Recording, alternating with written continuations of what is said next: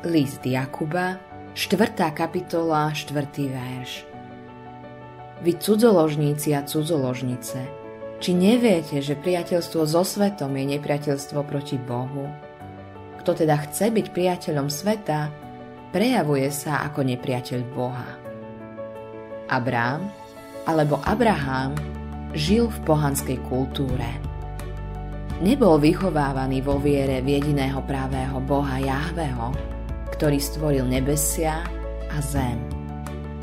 Jedného dňa však pán povedal Abrahámovi, aby opustil svoju pohanskú kultúru a neveriacu rodinu a odišiel do krajiny, ktorú mu ukáže.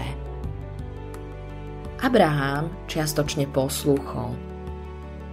Odišiel z domu svojho otca, ale vzal so sebou aj svojho synovca Lóta. Keď prišiel hladomor, Abraham sa rozhodol, že musia na nejaký čas odísť do Egypta a kým tam boli, Abraham aj Lot zbohatli. Problém bol v tom, že majetok sa stal Lótovým hlavným životným cieľom. Lótovo srdce bolo zamerané na bohatstvo a svetské úspechy, zatiaľ čo Abraham sa chcel páčiť len pánovi. Medzi Abrahamom a Lótom vznikli trenice, ako to vždy býva, keď majú ľudia v živote rozdielne priority. Preto nás Biblia varuje. Neťahajte cudzie jarmo s neveriacimi, lebo čo má spravodlivosť spoločné s neprávosťou? Alebo aké je spoločenstvo svetla s tmou? Aká zhoda medzi Kristom a Beliálom? Alebo aký podiel veriaceho s neveriacim? Druhý list Korinským, 6. kapitola, 14. verš. Abraham chcel úzko kráčať s Bohom a tešiť sa zo spoločenstva s ním. Naproti tomu, Lot chcel priateľstvo s Bohom, ale chcel aj priateľstvo s týmto svetom.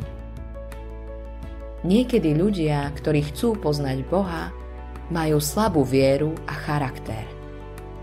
Preto potrebujú iných kresťanov, aby ich podopierali.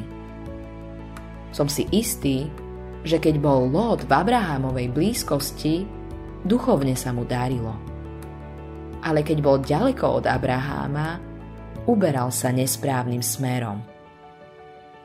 Problém bol v tom, že Lot ťahal Abraháma dole.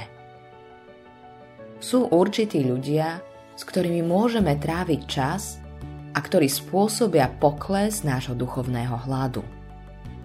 Potom sú iní ľudia, ktorí spôsobia, že sa budeme chcieť podobať Ježišovi. A čo ty?